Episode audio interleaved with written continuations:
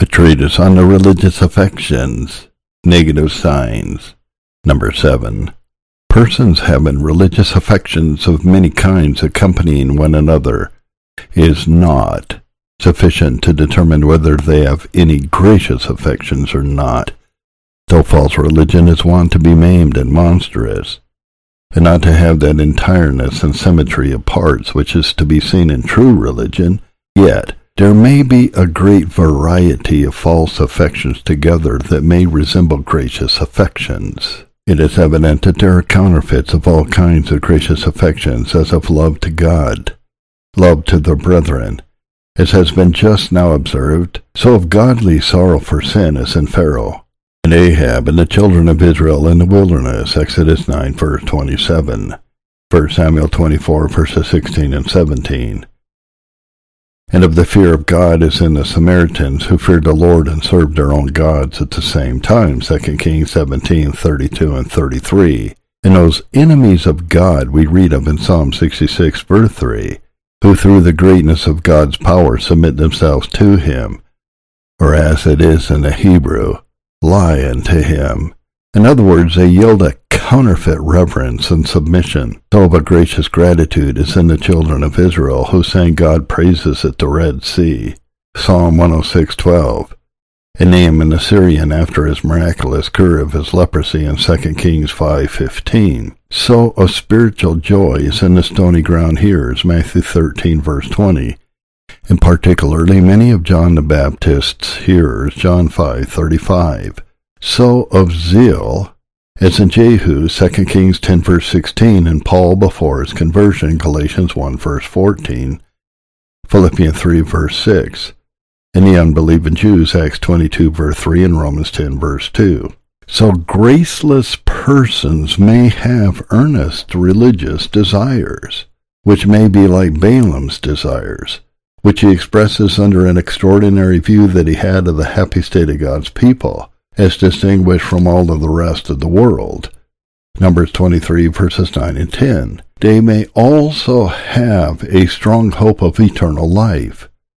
as the Pharisees had, and as man, while in a state of nature, are capable of a resemblance of all kinds of religious affections. So nothing hinders but that they may have many of them together. And what appears, in fact, is abundantly evinced that it is very often so indeed. It seems commonly to be so that when false affections are raised high, many false affections attend each other. The multitude that attended Christ into Jerusalem, after that great miracle of raising Lazarus, seemed to have been moved with many religious affections at once, and all in a high degree. They seemed to have been filled with admiration, and there was a show of a high affection of love, and also of a great degree of reverence, and their laying their garments on the ground for Christ to tread upon, and also of great gratitude to Him for the great and good works He had wrought, praising Him with a loud voice for His salvation, and earnest desires of the coming of God's kingdom, which they supposed Jesus was now about to set up, and showed great hopes and raised expectations of it, expecting it would immediately appear, and hence were filled with joy, by which they were so animated in their acclamations as to make the whole city ring with the noise of them, and appear great in their zeal and forwardness to attend Jesus, and assist him without further delay. Now in the time of the great feast of the Passover, to set up his kingdom, and it is easy from nature, in the nature of the affections, to give an account why, when one affection is raised very high, that it should excite others, especially if the affection which is raised high be that of counterfeit love, as it was in a multitude who cried, Hosanna. This will naturally draw many affections after it, for, as was observed before, love is the chief of the affections, and as it were the fountain of them. Let us suppose a person who has been for some time in great exercise and terror through fear of hell, and his heart weakened with distress and dreadful apprehensions, and upon the brink of despair, and is all at once delivered, by being firmly made to believe, through some delusion of Satan, that God has pardoned him, and accepts him as the object of his dear love, and promises him eternal life, as suppose through some vision, or strong idea or imagination, suddenly excited him of a person with a beautiful countenance smiling on him, and with arms open, and with blood dropping down, which a person conceives to be Christ, without any other enlightening of the understanding, to give a view of the spiritual divine excellency of Christ in his fullness, and of the way of salvation revealed in the gospel, or perhaps by some voice or words coming as if they were spoken to him, such as these: Son, be of good cheer, your sins are forgiven you, or fear not, it is the Father's good pleasure to give you the kingdom, which he takes to be immediately spoken by God to him, though there was no preceding acceptance of Christ, or closing of the heart with him. I say, if we should suppose such a case, what various passions would naturally crowd at once, or one after another, into such a person's mind, it is easy to be accounted for, from mere principles of nature, that a person's heart on such an occasion should be raised up to the skies with transports of joy, and be filled with fervent affection to that imaginary God or Redeemer, who he supposes has thus rescued him from the jaws of such dreadful destruction, that his soul was so amazed with the fears of, as has received him with such endearment, as a peculiar favorite,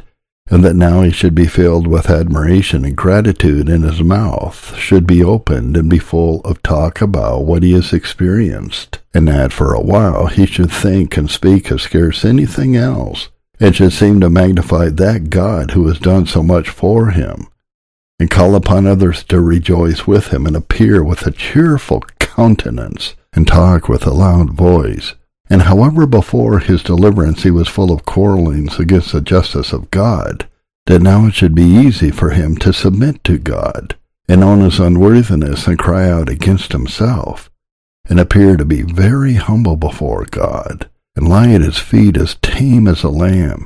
and that he should now confess his unworthiness, and cry out, Why me? Why me? Like Saul, when Samuel told him that God had appointed him to be king, makes answer, Am not I a Benjamite of the smallest of the tribes of Israel? And my family the least of all the families of the tribe of Benjamin?